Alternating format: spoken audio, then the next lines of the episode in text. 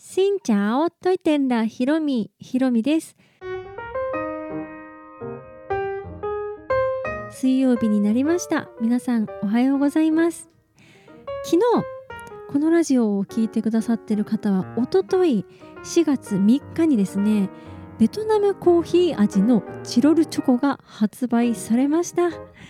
チロルチョコはベトナムに工場を構えていまして今ベトナム旅行プレゼントキャンペーンなんかもやっていますが、まあ、それに先駆けてなのかベトナムコーヒー味ということで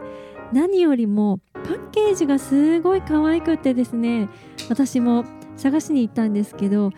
今のところセブンイレブンにありませんでした。ファミマにあったよなんて話も聞くのでまた明日探しに行きたいと思っています。皆さんもチロルチョコってねそんなに食べることない方もいらっしゃると思うし私もほとんど買ったことないんですけどこれを機に買ってみてください。はいというわけで今日はですねいただきましたお便りについてお話をしようと思います。ポッドキャストの方にペンネーム倉敷市民さんからはいいただきました。どうもありがとうございます。もうね居場所がわかるような倉敷市民さん。それではお読みします。ひろみさんこんにちは。毎回楽しく聞いています。たまに出るひろみさんの岡山弁にデーレー親近感を感じりおります。あれ？感感情おります。難しい。感情おります。さて私は旅のホテルに泊まった時テレビを見るのを楽しみにしています。ローカルニュースや知らない土地の天気予報を見ているだけでなんだかワクワクします。ひろみさんはベトナムでテレビを見ることはありますか？アニメやドラマ、スポーツなどどんな放送をしているのか知りたいです。では今の季節暑かったり寒かったりするけ気をつけにゃ応援ではいどうもありがとうございます黒敷新民さんもうすごいもう親近感が私も湧いて感じおります。ということでベトナムでテレビを見るかどうかなんですけどぶっちゃけあんまり見ないんですね。昔全国回って日本を回っていた時によく地方のホテル行ってたんですけどその時はよく見ていましたその地方のニュースとか天気予報もそうだし全国何全国ネットのものとかなんか地方によってねやる時間が違ったりするしなんかそういうのも地方独特だなと思って見ていたんですけどベトナム旅行はですねあんまり見ないですね。あんまり見る時間がないっていう旅行しつつもやっぱり撮影とかいろいろしてるのであんまり時間がないんですけどその中でもたまにつけていることがありましてまあ、ニュースもつけていますしドラマもちょっとだけ見たことがあります。私のイメージはあのちょっと昭和というか平成というか、うん、平成より昭和っていう感じの旦那から言うと大英ドラマみたいって言っています。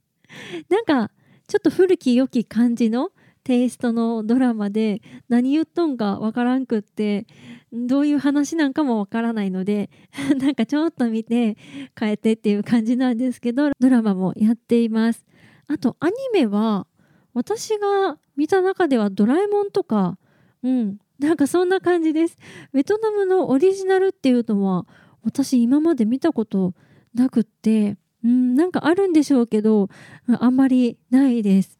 でベトナムのレストランとか行った時に子供がねレストランの何家族の子供がお店の中で遊んでるんですけどその時にもドラえもんを流していたりとかしているので結構日本のアニメがベトナムで有名なのかなとも思ったりしています。漫画とかもねすごい向こうで売り出されていてコナンとかワンピースとかもあるからそういうアニメが多いんじゃないかなと思っています。でスポーツはですね見たことないんですね。ニュースをねこうたまに流すんですけど本当何言っとんかわからんくって。だからあんまりじっくり見たことないんですけどスポーツコーナーは多分サッカー特集ですかね。ベトナムはもう100%っていうほどサッカーが有名でみんなサッカー大好きなのでニュースでもサッカーが多いんじゃないかなと思いますしサッカーの試合があるたんびにでっかいスクリーンでもうそこら中のお店でサッカー観戦しながらご飯を食べるっていう感じなので必ずサッカーの試合はテレビでしていると思います。めっちゃ熱が入ってると思います。あと今まで見たことあるのはバラエティ番組？うん。やっぱバラエティの笑いって言葉を超える面白さが あるというか、まあ、正直ね何を言っているのかは分かりませんけど結構ベトナムのバラエティ番組体張ってるのが多い気がして言葉で巧みに漫才みたいにこう仕掛けを伏線をしてとか、まあ、そういう凝った感じではなくってシンプルに体を張ったバラエティーで芸人さんがこう面白い格好をして面白い踊りみたいな動きみたいなのをしてみんなで面白いねわはははってなって司会進行の45人が入ってきて「ありがとうございましたあなた面白いわね」みたいなそんな会話してるような感じですかね。もうこの体を張るっていうのは結構ドリフに近いものがあるんじゃないかなと思ってすごい分かりやすいから日本人旅行者が見てもね面白いと思います。あとそういう番組見て思うのが結構司会の人と芸人さんとのなんだろうこう対等というか何を喋っとんかは分からんけどなんか友達同士で喋ってるような感じのうんなんかなんて言うんだろうトークがすごい新鮮で日本だとね司会は司会業芸人は芸人で司会はこう芸人を立てるとかなんかそういうそれぞれの役割が結構はっきり見えるかなって気がするんですけどベトナムはなんかこうね芸人がネタ終わってみんなザラーって出てきたらもうなんか友達が話すみたいな感じでベラベラベラベラ ベラベラって言ったらあれですけどほんとフレンドリーな感じで話しているのがあこれはね文化の違いだなと思ってそういうのを感じ取れるのが面白いなと思ったりしています。あと私が見るのはですねベトナムで日本のニュースをしている番組があって NHK の NHK イングリッシュみたいなこれ多分ベトナムだけじゃなくって世界中であるのかもしれないんですけど日本のニュースを英語でやっている番組があります。でベトナムっていうね、まあ、遠い国に行って日本のリアルタイムなニュースとか今こうなっているっていうのを、まあ、英語ですけど知ることができて遠いけど日本がちょっと近い存在に思えたりでもそれを英語で喋ってるからやっぱり私ベトナムにいるんだと思ったり して普通のね日本のニュースじゃなくって英語で見えるっていうのがまた新鮮な感じがしてそれはよくずっとつけていたりしています。私はそんな感じでベトナムのホテルでテレビを、見ているんですけど倉敷市民さんのねお答えにちょっとなってるか分かりませんが私もこれを機にちょっとベトナムのテレビも注目して見てみたいと思います。でちょっと余談なんですけどこの間台湾に行きまして台湾のテレビはねずっとつけてたんですね。